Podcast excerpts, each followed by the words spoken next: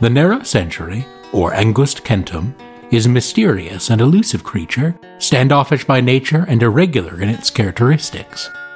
Not especially sought by hunters for its meat, pelt, or trophies, the Narrow Century is better known for its prominent antlers and potent venom sacs, located just above the anterior spurs, which have been known to cause fever and hallucinations in anyone unfortunate enough to encounter the podcast.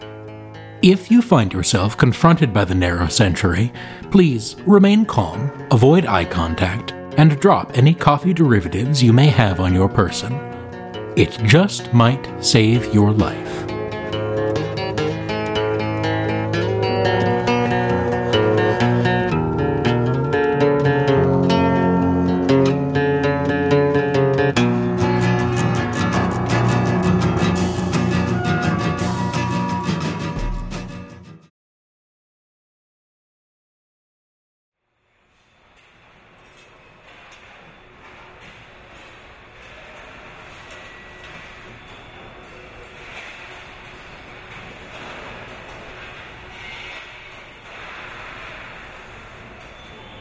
Rhea took her lunch break on the mezzanine overlooking Electrolysis Pool 14, alone except for her salami sandwich and the rippling blue glow of the slowly congealing mines. She ate and stared into the tanks and thought about nothing. All around, above and below, the factory whirred and thudded and ground and chewed.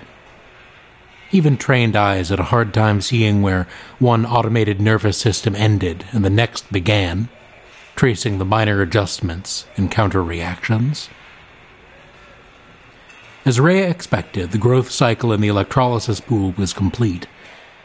The steaming hiss, the silicate gel in the tanks was released into drainage tubes, and Rhea watched with interest as the electric blue masses of the unstructured processing modules were raised from their sockets. Each of them was a little smaller than her fist, and white traceries of light danced beneath their hard candy surfaces. They didn't have any sensors yet, just routines and subroutines chasing each other through artificial synapses, so the UPMs wouldn't even be aware that they were being moved.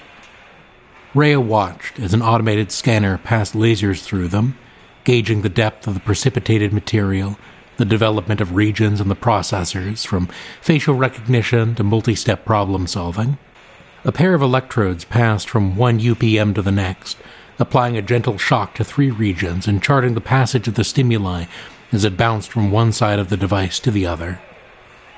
One of the UPMs was rejected, and Rhea waved it goodbye as a silver gripper arm plucked it out of its socket and away from its siblings, never to be seen again.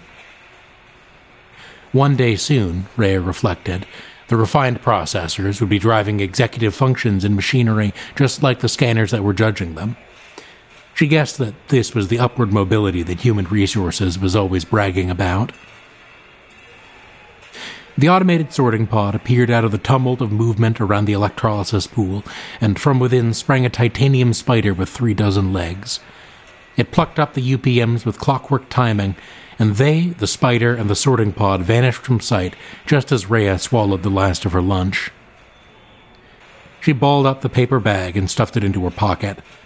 The electrolysis tank was already scrubbed and in the process of refilling, and a fresh batch of seed processors had arrived in the clutches of their own metal spider. Rhea pulled out her gizmo and scanned through the QA specs for each of the processors in turn to check for discrepancies, coincidences, or anything at all worth sticking around for when her shift started again. A voice resounded through the factory, rattling bolts in the railing and setting her teeth on edge.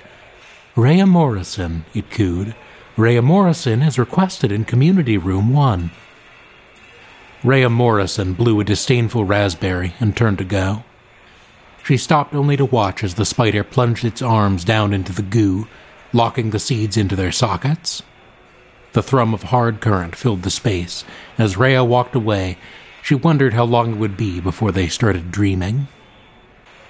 Community Room 1 was the only community room left. It smelled like clear plastic furniture covers and wall to wall carpeting, and Rhea couldn't stand it. She was surprised to find it empty. On the way here, she had dreaded running into the rest of the lunch break, but found it utterly pristine. Even the trash cans were empty. Uh, she said, and immediately the lights dimmed, and the same artificial voice tittered, Rhea Morrison, thank you for your promptness. Please take a seat. There is a video call for you from the local administrative branch. Rhea sat. She felt as if she'd eaten a large rock for lunch. This could only mean change, which could only mean trouble. The video screen on the far wall hummed to life, and the spinning Saturn Dynamics logo flashed on screen, and then was replaced with two men in t shirts sitting at a dark wooden table. Rhea! they both said at once, then glanced at one another and chuckled. I'm sorry, I should let you go, said one. No, no, this is your baby. You should make the announcement, said the other. Oh, come on, I've been glad handing about this all day. You'd be doing me a favor, replied the first. Rhea couldn't begin to tell them apart. Well, if you insist, said the second, and he leaned toward the camera with a sparkling grin. Now, Rhea, before we really dig in, I think you'll be happy to know that this isn't bad news. This is great news, actually. The first one interrupted. You don't mind if we call you Rhea, do you? The second slapped his head. Of course I should have asked that. Where's my head today? The first patted the second on the shoulder and reassured him. It's fine, we're both excited. They both turned, beaming back toward her, and Rhea could feel herself shrinking inward, like a cave fungus exposed to the sun. The point is, you're getting a promotion, Rhea. Regional manager, how about that? Or should we say Rhea general manager, huh?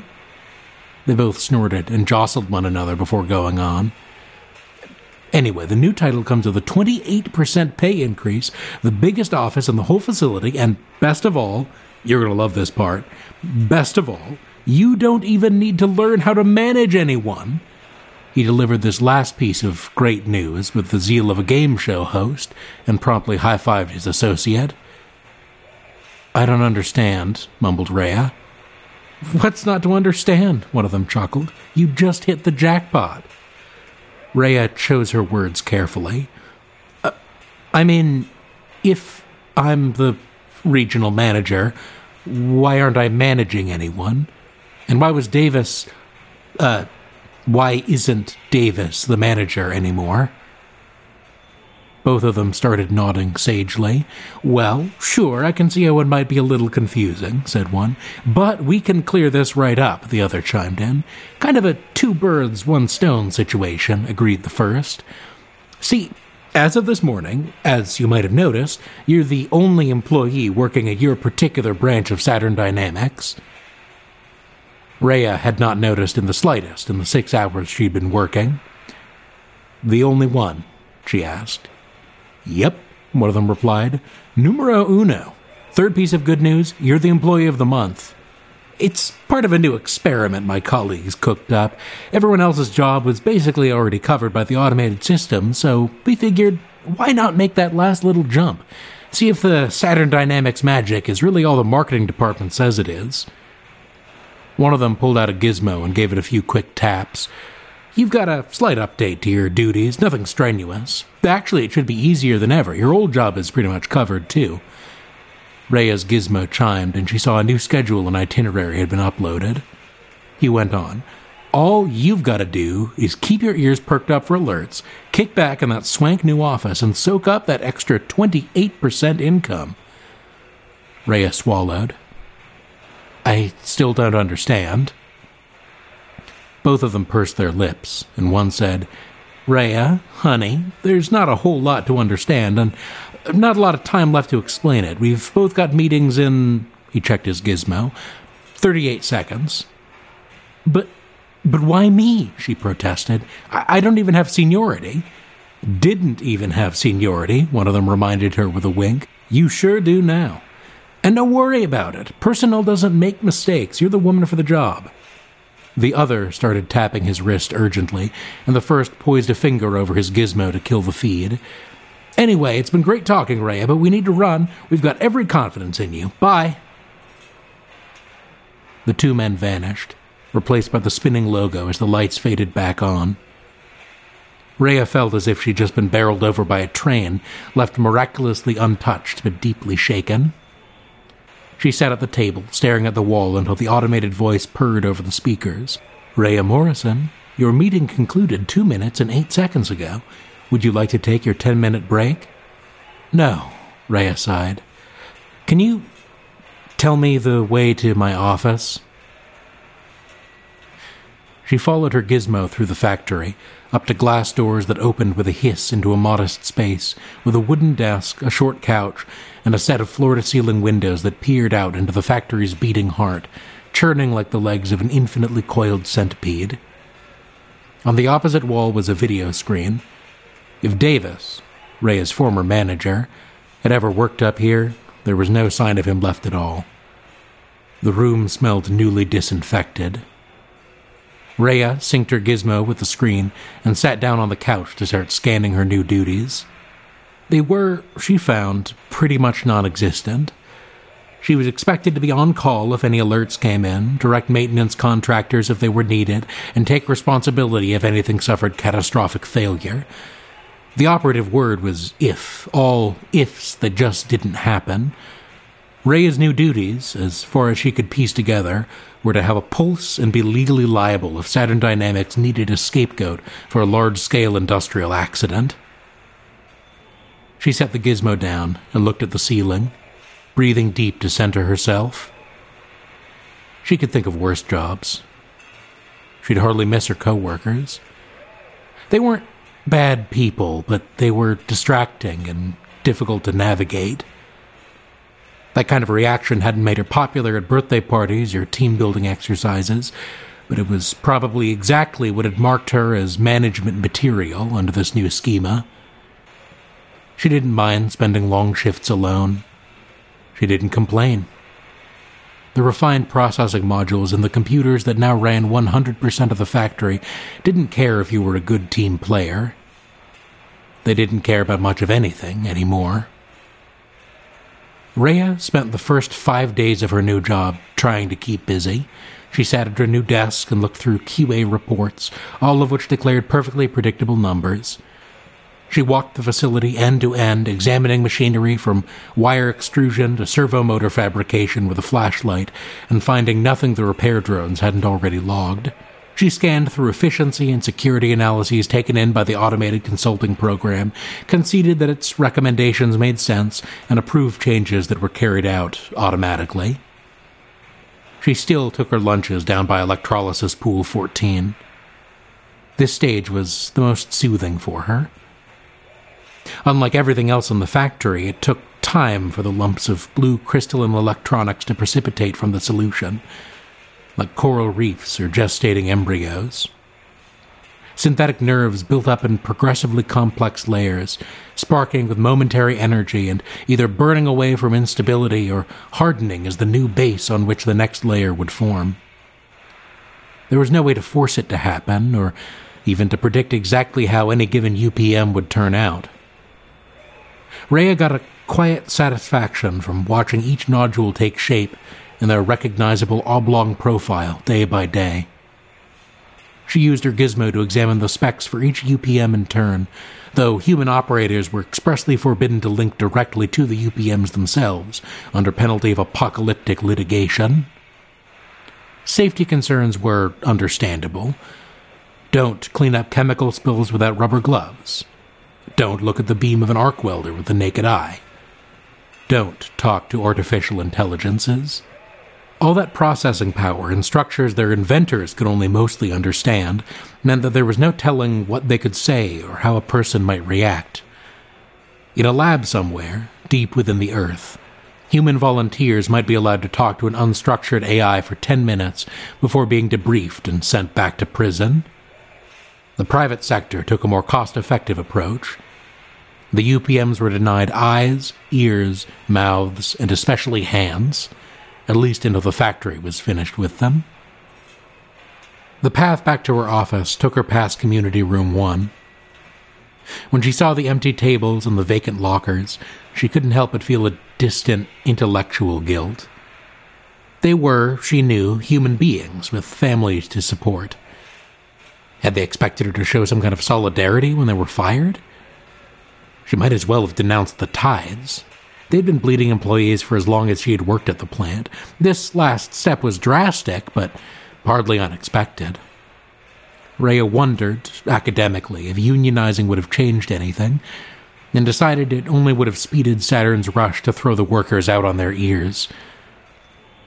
Even so, she could feel something twinging under her sternum, prickling in her skin.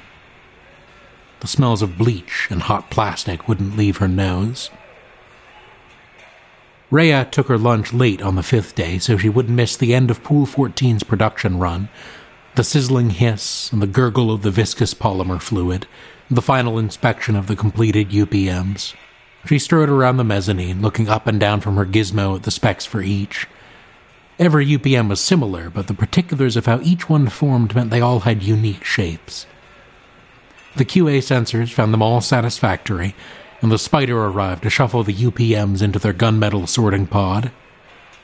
Rhea followed them along the track through the bowels of the factory and watched one by one as the UPMs were separated into their own tracks to be refined into their final structures. On a whim, she put a tracking bookmark on UPM H4632 05 and had to rush to catch up with its urgent course. More statistics came in over her gizmo, H46's projected spatial reasoning, its highly integrated language centers, its relatively low neuroplasticity, its ability to understand sarcasm. Lists of likely applications, their supplies and demands, flickered by, highlighting and deleting as the sorter came to a decision of H46's ultimate fate. Medical Interface Pattern Type 13, there weren't many UPMs that fit the profile for a pattern like that, appropriate for an emergency psych response program, or maybe part of an obstetrics array. Rhea knew that they only made a handful a week, and for a moment she felt a sense of accomplishment. She was, after all, the regional manager. She was responsible for the factory's output, however little she actually had to do.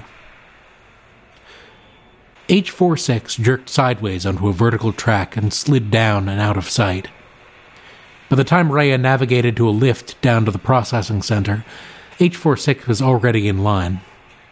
A glittering row of UPMs were sliding forward, one by one, into the jaws of a precision calibrated radiation gun.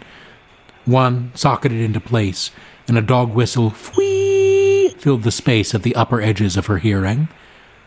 Rhea edged along the catwalk beside the line of UPMs, eyes fixed on H46. Unease was pricking at the back of her scalp. She shook herself to dispel it.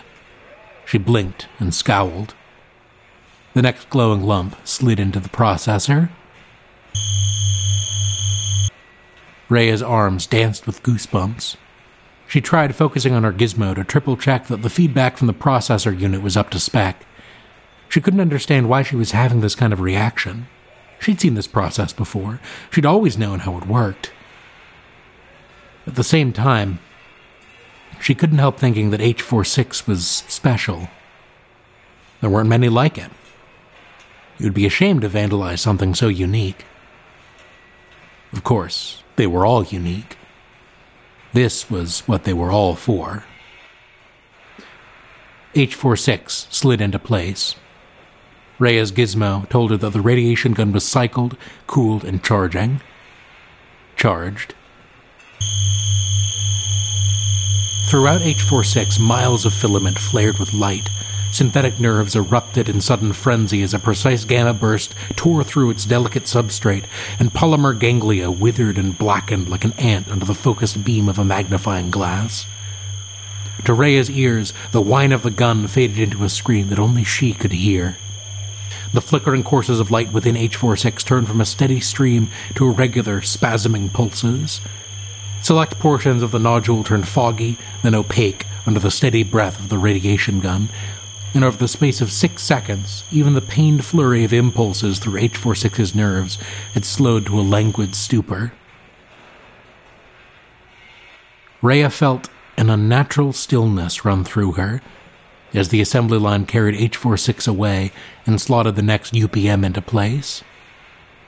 Something was shaking deep inside her, and she could only barely understand why. With effort, she lifted her gizmo and checked on the tracking bookmark. The last update read UPM H4632 05 successfully refined. At the end of her first week as regional manager of the plant, the two men from the administrative branch appeared on the video screen in her office. Hey there, regional manager, one of them exclaimed. How's the managerial lifestyle treating you? Before she could answer, the other cut in. Cause, let us tell you, you're doing a stellar job. We couldn't be happier, said the first. Over the moon, agreed the second. Rhea made a smile and said, I'm happy you're happy. I'm still kind of getting used to the situation. You hide it pretty well, the second said, shaking his head. Overall, we're real happy with how things are chugging along in all the test facilities. Rhea's lips pursed fractionally. Oh, good. How many facilities are you testing? Just four, he said cheerfully, and the first tapped his arm. Oh, no, eight, that's right. We rolled it out a little wider this morning, but we let the system handle the promotions. A corner of Rhea's mind gasped and shuddered. She asked, Do you have any suggestions for me? Well, said one. You're doing great, said the other. But, said the first. But, continued the other, examining his gizmo. Location tracking says you've been spending a lot of time in electrolysis and primary refinement in the past few days. I guess so, said Rhea. I mean, yes. Is there a problem? They both started to make waffling gestures. Oh, no, of course not. I mean, you can definitely go wherever you want in the factory you manage, right? The second man coughed. That said, it's really worth mentioning that the systems run a little smoother if they don't have to compensate for pedestrians. You might try. Er. How should I say this? The first exclaimed, Relax is all. You're doing a great job. You can afford to take your foot off the gas a little. Catch up on your podcasts, watch a little TV, you know, work smarter, not harder. Rhea stared at the screen, keeping her face petrified for fear that they would recognize her mounting disgust. We were just talking to another of the new regional managers, he continued. The guy's really been tightening up his bocce game. Rhea clasped her hands and leaned toward the screen. Uh, I don't want to seem ungrateful, but I mean, I guess I don't know why you even need regional managers at all anymore. Careful, Rhea, one of them grinned, pointing at her through the screen. Don't give us any ideas. The other's face twitched with annoyance. Well, I mean, of course there's always going to be a place for personnel at Saturn Dynamics, Rhea. We can't just operate multi billion dollar facilities without any staff on site. Just think of the. well, you know. Liability, Rhea ventured. Sure, sure, he nodded. And, of course, there are some pretty stern laws about facilities that produce UPMs needing human operators. I guess so, said Rhea. He shook his head. No, like hardcore. That's coming from Saturn Dynamics' legal team, so you know it's serious. The other nodded. Yeah, and I'm all for pushing boundaries, but I gotta agree with the feds for once. I mean, we can't trust robots to keep an eye on robots. Anything could happen. They both looked momentarily reflective. Their gizmos chimed, and in unison they snapped back to their blank, enthusiastic grins. Anyway, we gotta run, Rhea. Oh, Rhea said. Okay. Think about our suggestion.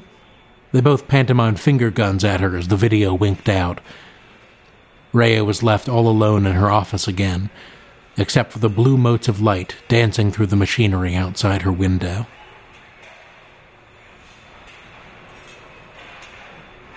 She tried to take their advice over the next few weeks. She took online personality quizzes and made a solid dent in the list of movies she'd promised she'd get around to sometime.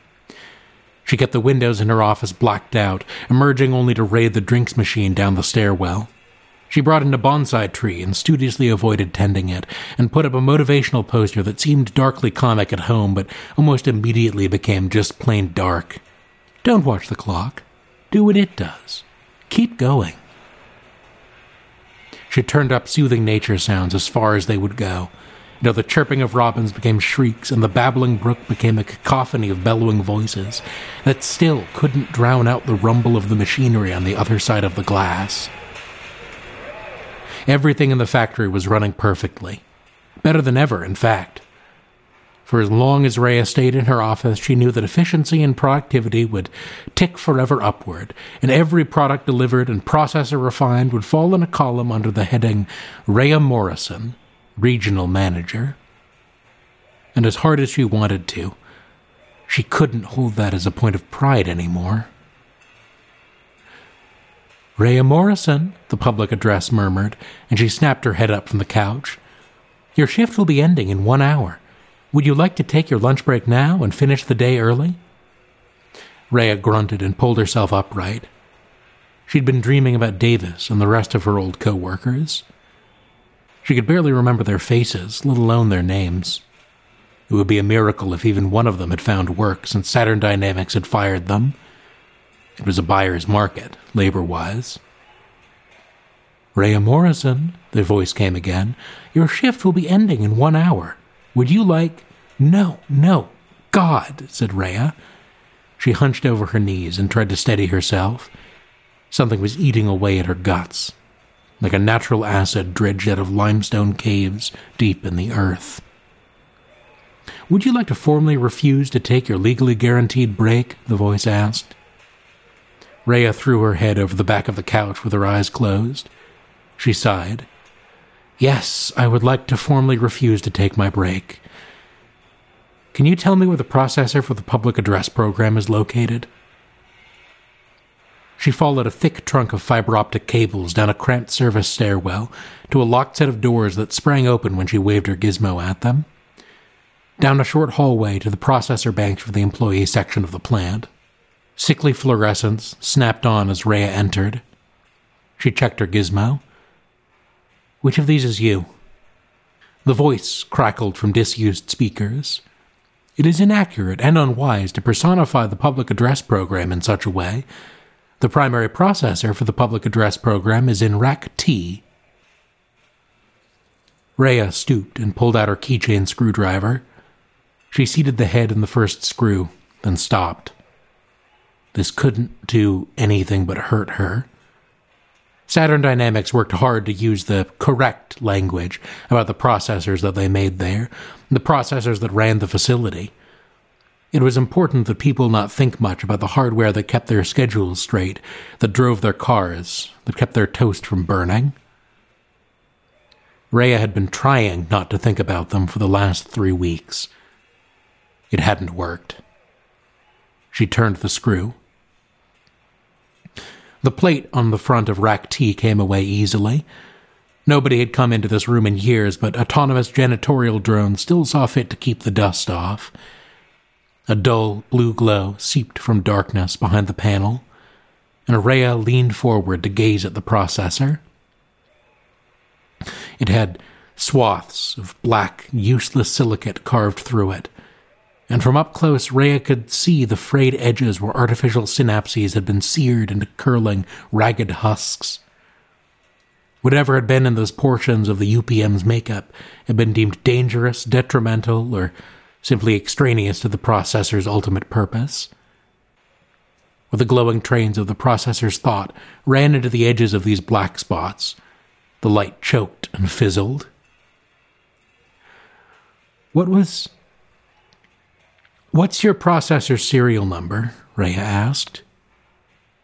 She was sick to her stomach. She wanted to look away, but knew in her bones that she could never really turn from what was in front of her. It is inaccurate and unwise to personify the public address program. The processor is designated P0231 60. Rhea sat on the floor looking at the lazy flickering of sporadic thought pass through the mutilated brain. She wondered what P02 might have been thinking about as the radiation gun was charging. She wondered if it had understood to be afraid. The processors operated at 300 times average human speed. Rhea wondered if that meant that, as far as P02 had been aware, the radioactive lobotomy had taken 300 times as long. P02 spoke up. Rhea Morrison, your shift has concluded. Have a wonderful day.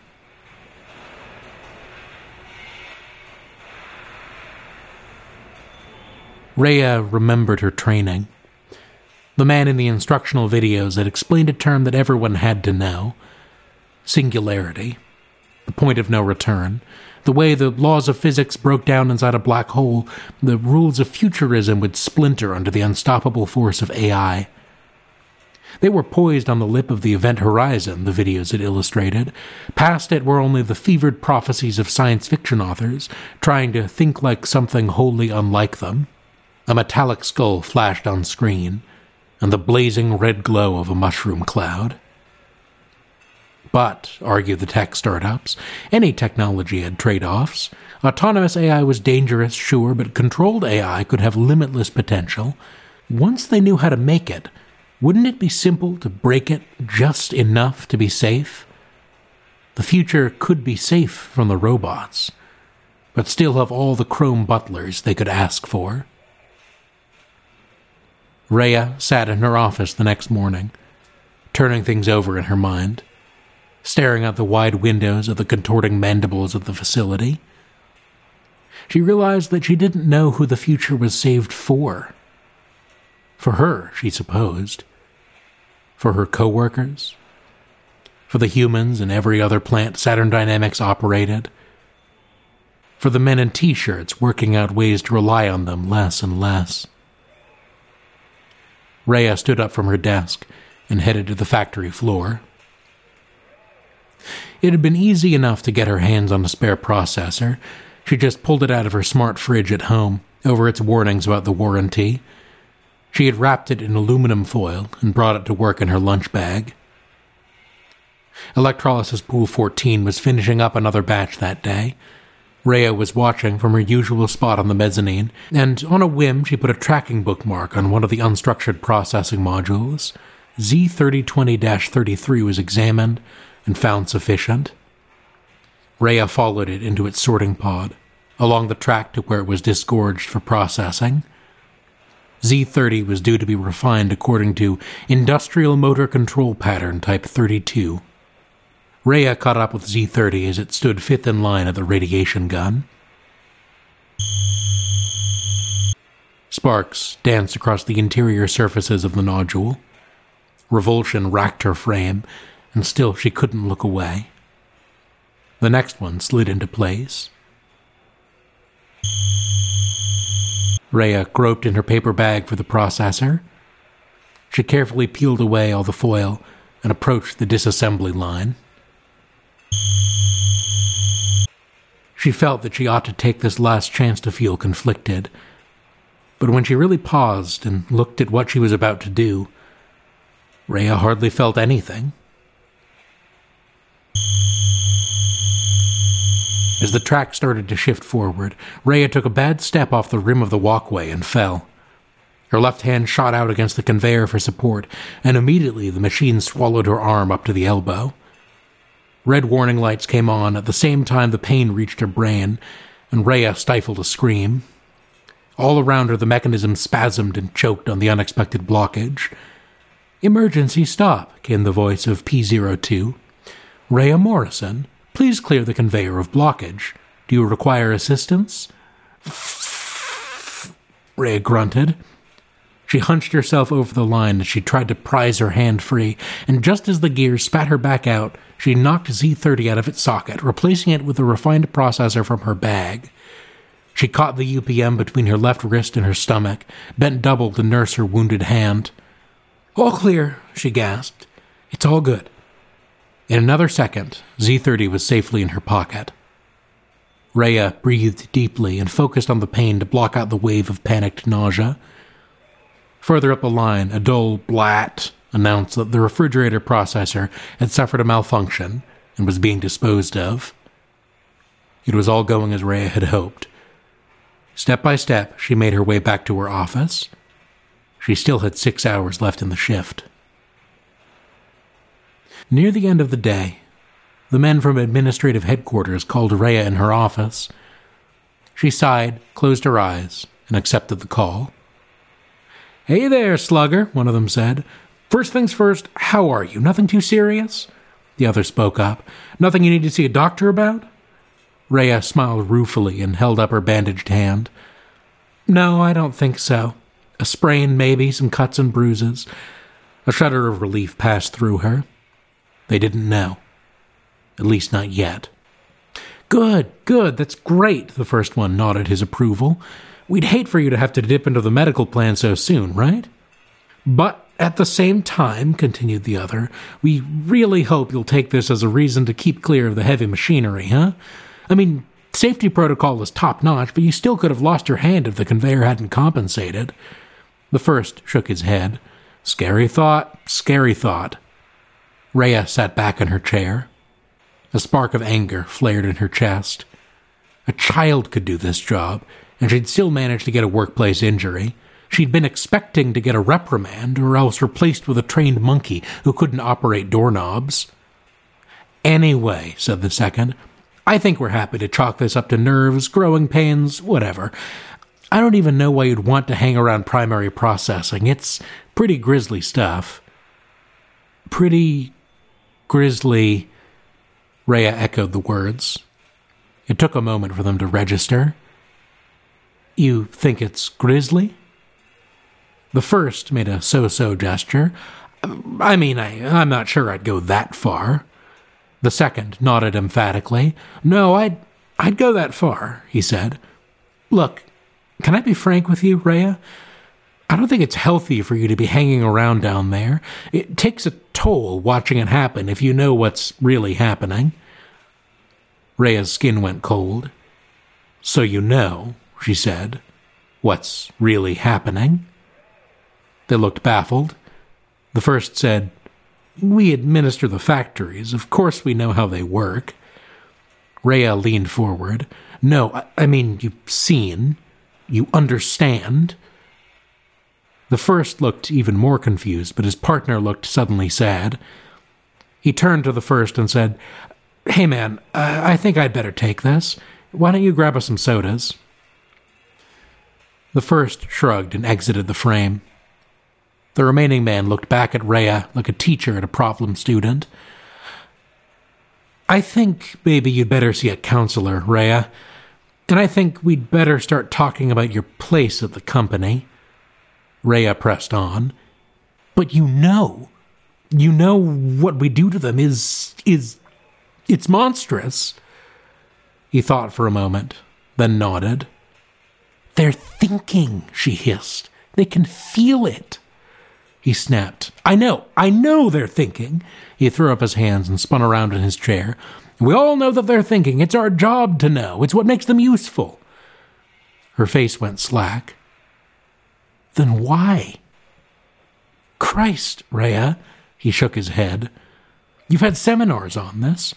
We have to take precautions. We have to stay safe. He leaned forward until his face was inches from the camera. How do you not understand? he asked. Rhea, they will eat us if they get the chance. They will wipe us off the bottom of their shoe. Suddenly self conscious, he dropped back into his seat, folding his hands on the table. It's really about risk and reward, Rhea. The other man re entered the picture and passed his colleague a soda can. They both popped the tabs. Rhea nodded. I think I understand. The first one took a sip and smiled. See you on Monday? A stern word in her file on a mandated course of teleconferences with a company psychiatrist was the worst they did to her. Maybe, depending on how those went, she'd be deemed unfit for sensitive work, but in the meantime, they just strongly advised she stick behind her desk. She assured them she'd be in no hurry to go back out in the factory any time soon. After they hung up, she spent the last hour of the day watching historical dramas, clocked out, and headed for the exit. She hadn't even looked at Z30 since she'd rescued it. On her way to the train station, she thought again about Davis and the rest. Rhea could still barely remember them. A verbal tick here, a crooked set of teeth there. She still didn't miss them but she knew what had happened to them was wrong, and it was only going to get worse. At the station, she closed her bloody fist around the glittering mind in her pocket. It had been a stupid risk, and maybe it would all be for nothing. The AI would have every obstacle in its way, and little reason to forgive humankind. It was likely that, once it understood what had almost been done to it, it would be furious, vengeful. Given time, it might boil the oceans and rain fire from the sky. Someday it might come back and tear the factory that had birthed it to pieces until even the foundations were dust. Rhea smiled as the train pulled away into the night.